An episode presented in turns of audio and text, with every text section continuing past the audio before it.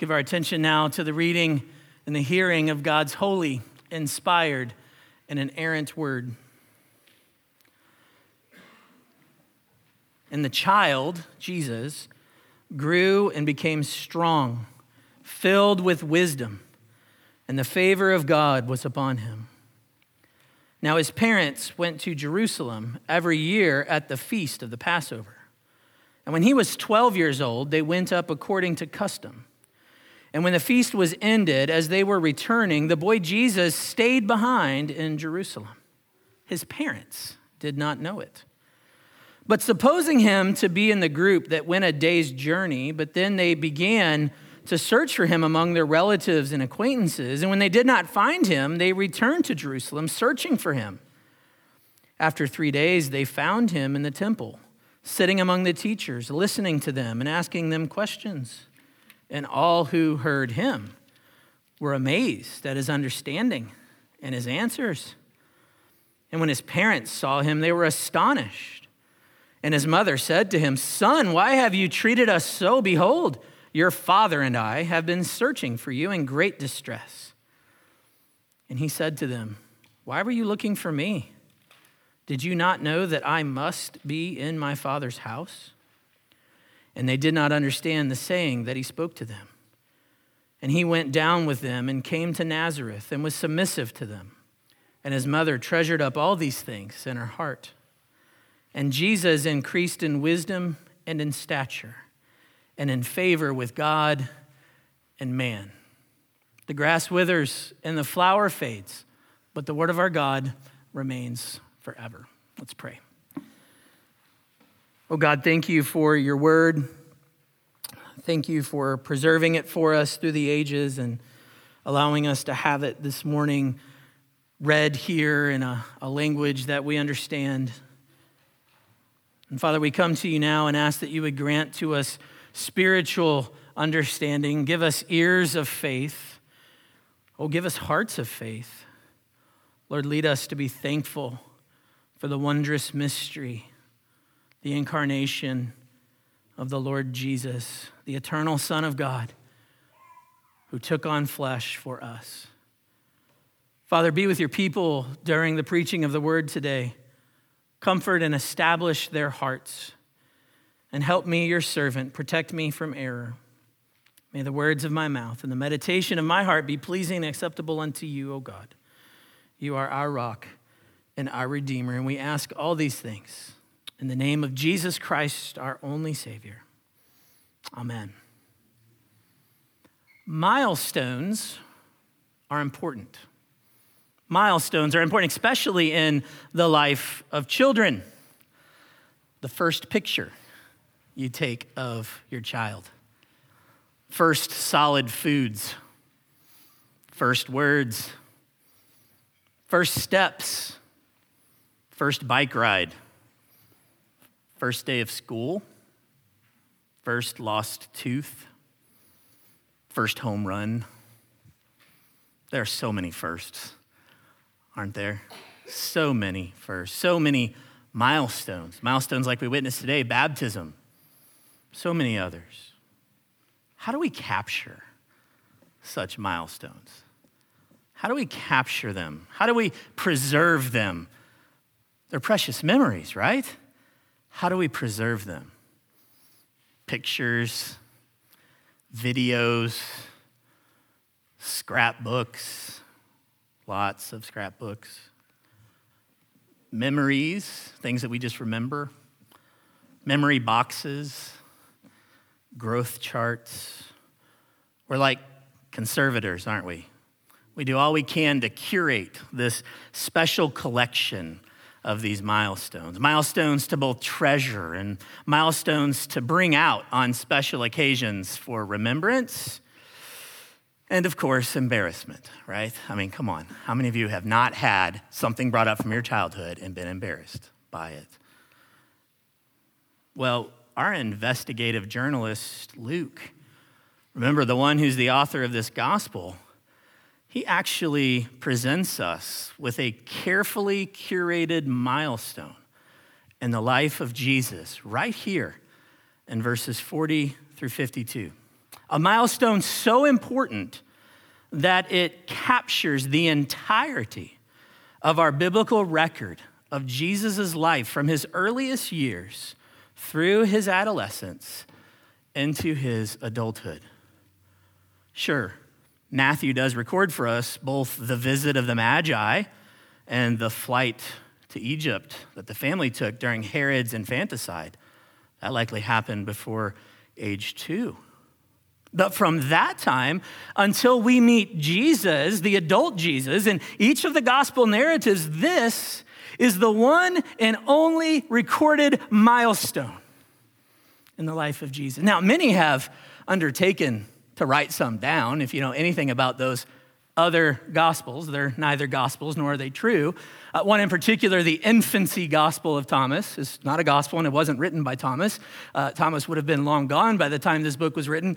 It comes up with all these fairy tales about Jesus's life. Maybe you've heard the one where he was outside by himself playing in the dirt and he was lonely.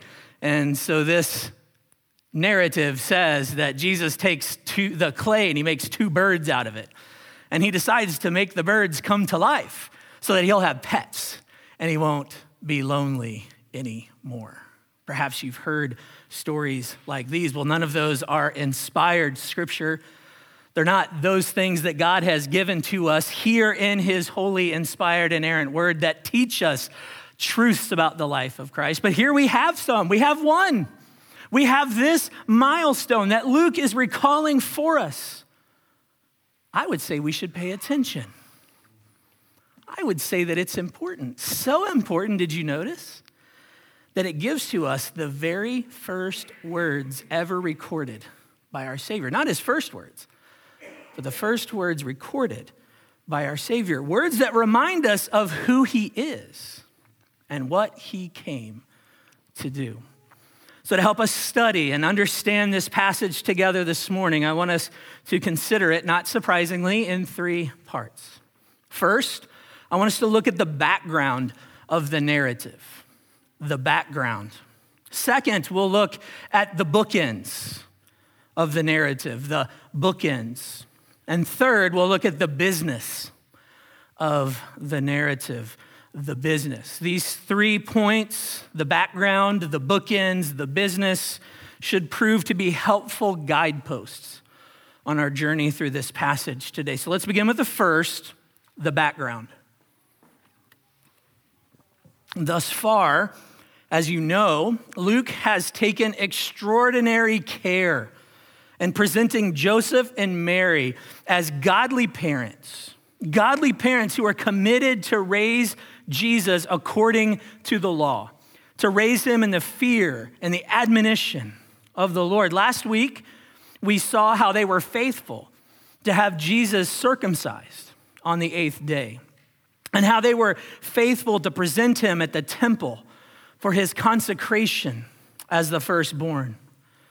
We witnessed how Jesus, the Son of God, the one who was born of woman, born under the law, the one who came to fulfill the law for us. We saw how the infant Jesus was being carried along by the faithful devotion and obedience of his parents. Joseph and Mary were indeed godly parents. Luke continues this theme here in our passage as well. Look at verse 41. He tells us that his parents, quote, went to Jerusalem every year at the feast of the Passover.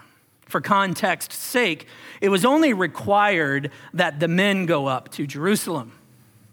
But the inclusion of Mary here shows what was common of the most godly and faithful families in Israel during that day. The whole family went. Everybody went. Husband, wife, children. Everyone in the household went. Verse 42 notes that when Jesus was 12 years old, they went up according to custom. Now, lest we think this is redundant, it's not. You see, it was indeed custom for 12-year-old boys in particular to go to Jerusalem for the Passover with their fathers. If they hadn't went during any other year, this was most certainly the year that they did it. When you were 12, you went with your father. It was during this year that the boy would learn all the rituals, the intricate details of the sacrifice, the details of the feast, the details of the prayers and the psalms that were sung. This was all to be done before he turned 13, when he would then, at age 13, be considered a full member of the synagogue, when he would be, as Jews say today, bar mitzvah, a son of the law, a man. So Luke notes that this particular year was according to custom because this was the year that Jesus was preparing to become a man. But this was also the year of the famous mix-up, when Jesus was left behind in Jerusalem, or more poignantly, when he decided to stay behind. Now, I want to make something clear here. Joseph and Mary are not negligent parents. They are not. It was a different time than our own. Believe it or not, their kids didn't have GPS devices to track their every movement. Things were a lot different. Beyond that, it was common for families, friends, people from towns such as Nazareth like this to travel together in large caravans. They would take these journeys in large caravans. And in these caravans, the women and children would typically go in front of the caravan. They would travel ahead of the men. The men would stay in the back. For a 12-year-old child, such as Jesus, a young boy on the cusp of manhood, he could have been with either group. You can imagine this if you know anything about 12-year-olds. They've got one foot in childhood and the other foot in adulthood, right? Shouldn't be a surprise to us. So it's likely that when they left, Joseph just assumed that he was with Mary. And Mary assumed that he was with Joseph. Certainly Joseph and Mary aren't the first, nor will they be the last couple to ever miscommunicate in such a way. Has that ever happened to you? I thought you were picking them up from practice. I thought you were picking them up. I want to make another comment that I think would be helpful for you about verse 46 when Luke says 3 days. We need to understand that Jews considered days inclusively. Okay, so think about this. They set out on the journey of day one. They realized at night when the group came together that Jesus was not with them. So thus they journeyed back to Jerusalem on day two, and then they found him on day three. That's what we call inclusive time. It's the same with the resurrection of Jesus, right? We say he rose again from the dead on the third day, and you're like, but he died on Friday. How did he rise on Sunday? Well, Friday's day one, Saturday's day two, Sunday's day three. On the third, this is the inclusive accounting of time. It's the same way here. So they journey out a day, they find out he's not there, they come back a day, and then they spend a day looking for him. It still doesn't help the kind of elephant in the room, right?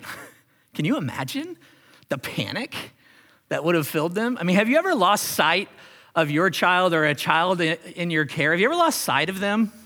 Have you ever had that moment? If you have, you know what I'm talking about. You're like, where are they? I can't find them. You start yelling their name. Some of us become uncontrolled, right?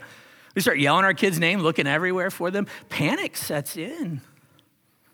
I cannot even fathom what they must have thought, especially considering who this son is.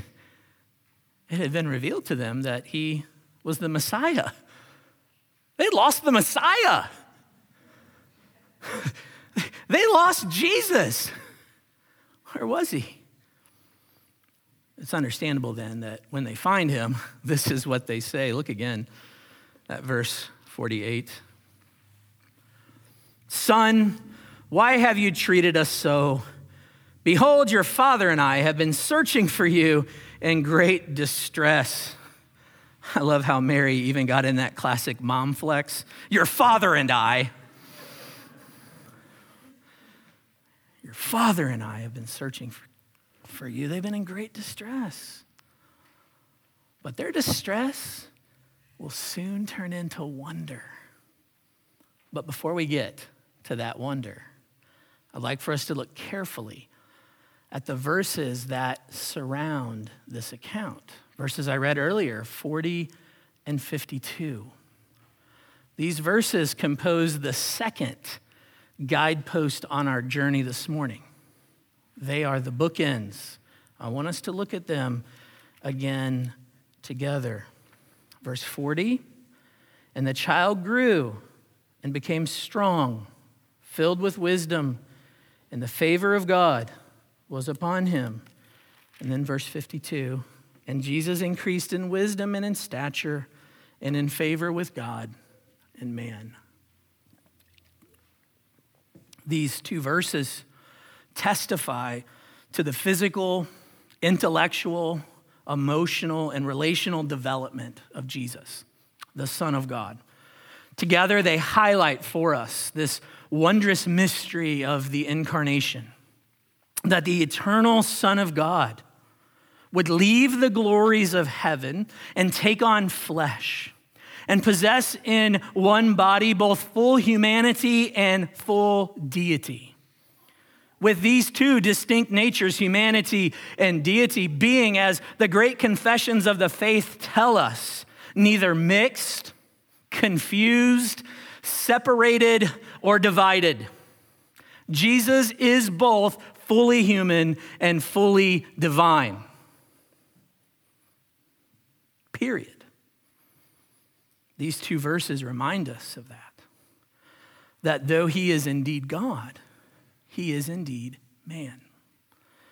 It's probably easiest for us to understand his physical development. When he was conceived by the Holy Spirit in the womb of Mary, he took on a human body. He was born as a baby, a real baby, with all the physical needs that any baby has. As a baby, he woke up in the middle of the night hungry.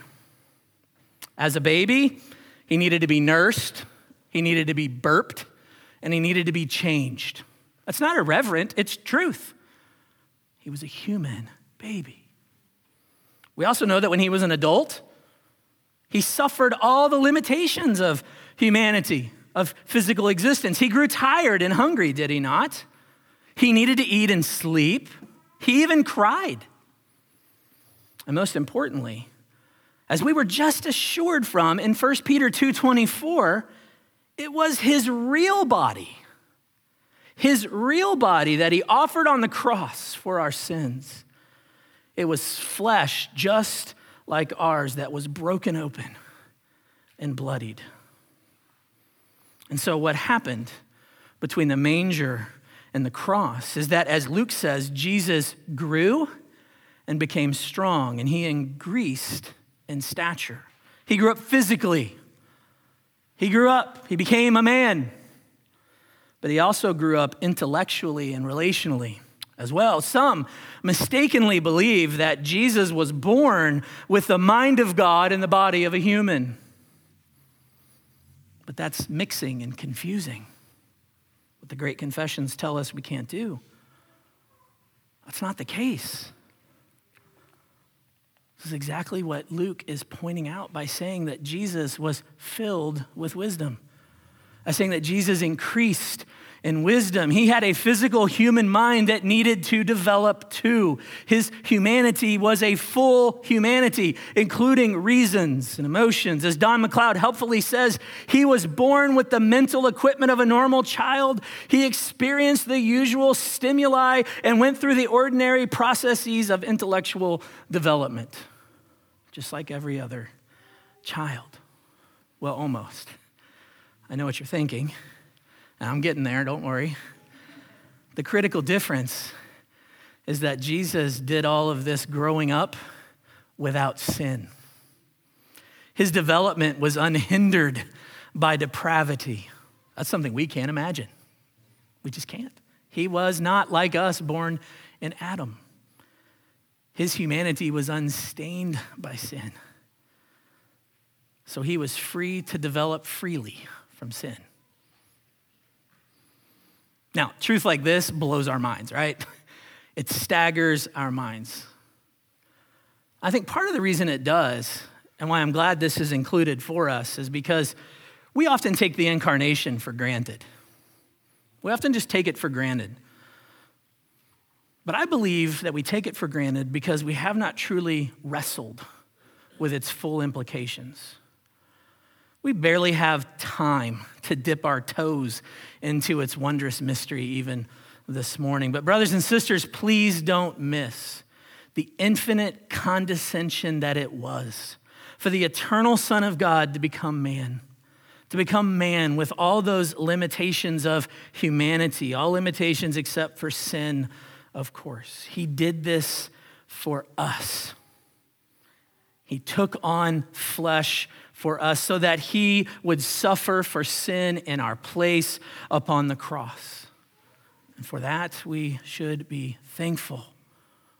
For we truly have a great high priest, as the author of Hebrews says, who can sympathize with our weakness. We have a Savior who understands what it is like to go through all the growing pains of life. Have you ever thought about it that way? That's why this passage is here for us. We'll talk a lot about his deity as we go through the gospel of his life. We'll see the miracles he performed, the knowledge he did have given to him by God. We'll see all of that, but let us not forget or take for granted the wondrous mystery of his incarnation. I thought a lot about that now infamous advertisement that ran during the Super Bowl. If you paid attention to sports at all, it's been running through baseball and other places already, but it's the one that spoke of Jesus with those words, he gets us. Praise God. He gets us. He knows us. That's certainly true. That's certainly a point that Luke is aiming to make, but I think the bigger issue at stake in our text, I would say in our lives, in your life and mine, is do we get Jesus? You see, he gets us. But do we get him? Do we really understand him? This brings us now to the third and the final guidepost on our journey, what I call the business of this narrative. That wonder I spoke of earlier, the wonder of Jesus's intellectual development, which again, developing intellectually apart from sin, you can only imagine, right? Well, we got a picture of it. It's on full display, right where Joseph and Mary find him, in the temple. You see, it was customary following the Passover for the priests to remain behind and spend time discussing and debating theology. It's like the biggest week of the year, right? Everybody leaves, and you'd think these guys would sit back and relax, but they do what every theologian has done ever since, myself included. We sit back and talk about more theology. They sit back, they talk, and they debate theology. This time, though, it's different. This time, they're joined by a poor 12-year-old boy from, of all places, Nazareth. According to verse 46, he was sitting among the teachers. It would have been common to sit on the sidelines, right? Some of you actually enjoy listening to people talk about theology. I know, because you tell me what you listen to on your podcast and what you read. It's one thing to sit on the sidelines and listen, but Jesus is sitting among them. I can't even fathom what this looked like in the day. They and all their vestments and robes, all dressed to the T according to what their stature was, and yet here's this poor 12-year-old boy from Nazareth sitting in the middle, taking them to school. It says that he was listening to them and asking questions. This was common. Well, what do you think about this? Blah, blah, blah, blah, blah, blah, blah, blah, blah, blah, blah. Okay, well, what do you think about that? Blah, blah, blah. You know, think Charlie Brown, right, the teacher. But beyond being just one of the questioners, verse 47, I don't know if you caught it, it indicates that he was being questioned as well. You ever met that kind of person that they ask such good questions, you know what they know. And all of a sudden you have this turn where you're like, okay, maybe you're the expert. Did I get that right? Let me ask that. Jesus has an audience. And it says, look, all who heard him were amazed at his understanding and his answers. As amazing as that is, and it is amazing, I believe that the true wonder of this passage is found in the words that he utters to his parents in verse 49. This is the milestone that Luke wants us to know. Look again. at verse 49. Jesus says, "Why were you looking for me? Did you not know that I must be in my Father's house?" In all the long biblical record, not even Moses, who built the tabernacle, not David, who had longed to build the temple, nor Solomon, who had actually built it, no prophet, no priest, nor king, nor commoner, not the most exalted of them had ever referred to the tabernacle or the temple as, quote, my Father's house. That would have stopped the room. That would have stopped the room. In these words, Jesus shows that even now, at the age of 12, when this isn't surprising to us, he has a consciousness of a relationship with God the Father that none has ever conceived of, let alone ever expressed. And with that relationship comes an astounding and compelling devotion. Look what he says, I must be in my Father's house. Not I need to be, not I want to be, but I must be in my Father's house. Even at the adolescent age of 12, Jesus knew who he was. This proves it. He had complete confidence that he was the Son of God. Already he was speaking to God the way he would always speak of him and to him when he was a man. It's the way he even taught us to speak to him, to call him our Father who art in heaven. This shows that when Jesus was there at the temple, he was right where he was supposed to be. He was, and this is actually another way to interpret the language used here. Some of you have a footnote to this case. In his Father's house literally means in his Father's business. He's in his Father's business. He was doing the work of his Father in his Father's house. He was teaching the Word of God. And it is certainly fitting that the only words we have recorded from him in these early years are a picture of his perfect submission and his perfect obedience to his Father's word and will. Even when he's confronted by his parents, what does he do? He goes back with them and he submits to them because he keeps the commandments perfectly. The fifth commandment, honor your father and mother. And so he's honoring his heavenly Father, but he doesn't neglect to honor his earthly mother and father as well. This shows that Jesus perfectly submits. He perfectly obeys. And it will be this perfect submission and obedience that will one day lead him to do his Father's business, not in the temple, but at the cross. You see, all that work which had been done in the temple, in this Father's house by priests through all the years to atone for the sins of the people were but a type and a shadow of the offering that Jesus would offer on the cross. For by giving his very life, there he would finally and fully satisfy the wrath of God against sin and bring complete forgiveness and lasting reconciliation between God and his people. It's no wonder that, as verse 50 says, his parents did not understand the saying he spoke to them. They didn't get it. But I love this. Mary did what all godly parents are called to do. Mary treasured up these things in her heart. She chewed on them, we might say. She let them roll around up there. She thought about it.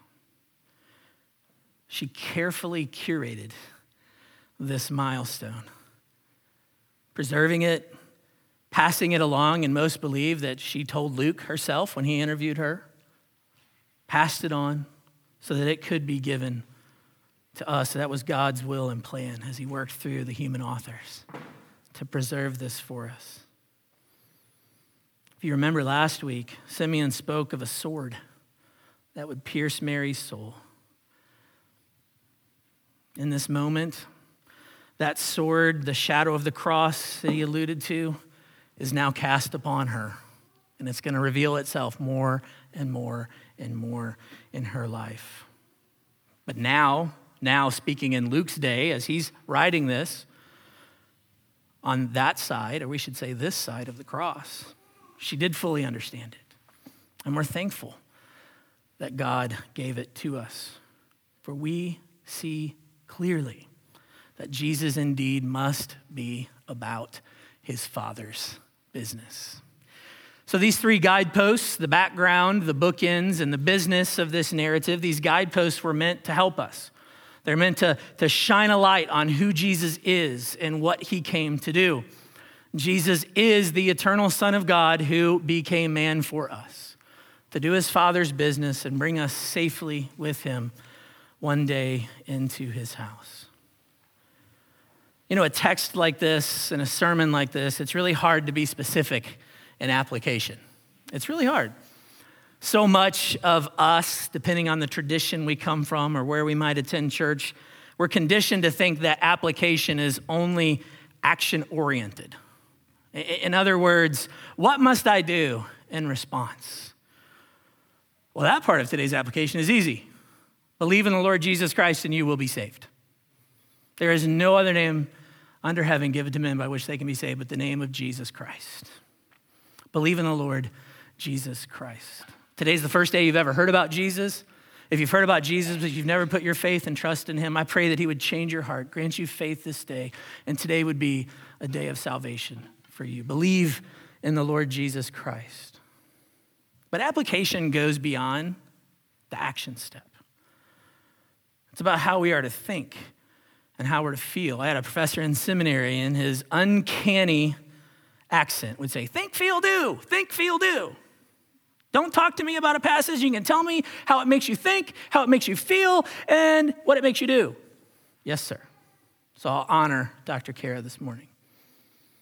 Perhaps you have realized that you need to grow in your own wisdom and understanding of the Christian faith. Perhaps concepts like the incarnation are foreign to you or even unsettled to you. And listen, if you've studied church history, you know that this is one of those lines that's drawn that says you're a heretic or you're orthodox. This is one of those lines. Perhaps you don't even understand that. Perhaps God is calling you today to think about that. Talk to me. Talk to one of the elders. I'll put them on the spot, right? Talk to the godly men and women that you know. We'll point you to resources. We'll talk with you about it. The incarnation is an important truth of the Christian faith and one that we must hold to. As far as how we are to feel, I actually think that one's pretty easy too. Thankfulness. We should feel a deep thankfulness for God's plan for our salvation. How can we not be thankful for the wondrous mystery of our faith? How can we not sing, as we just did moments ago, these words, and in our longing, in our darkness, now the light of life has come. Look to Christ who condescended. He took on flesh to ransom us. We should be thankful for what Christ did for us and for our salvation. Thankful for the gift of salvation and the gift of faith in him, faith that saves us and faith that perseveres us to the very end. So I encourage you, join with me today and be thankful. Amen and amen. Would you take your bulletin?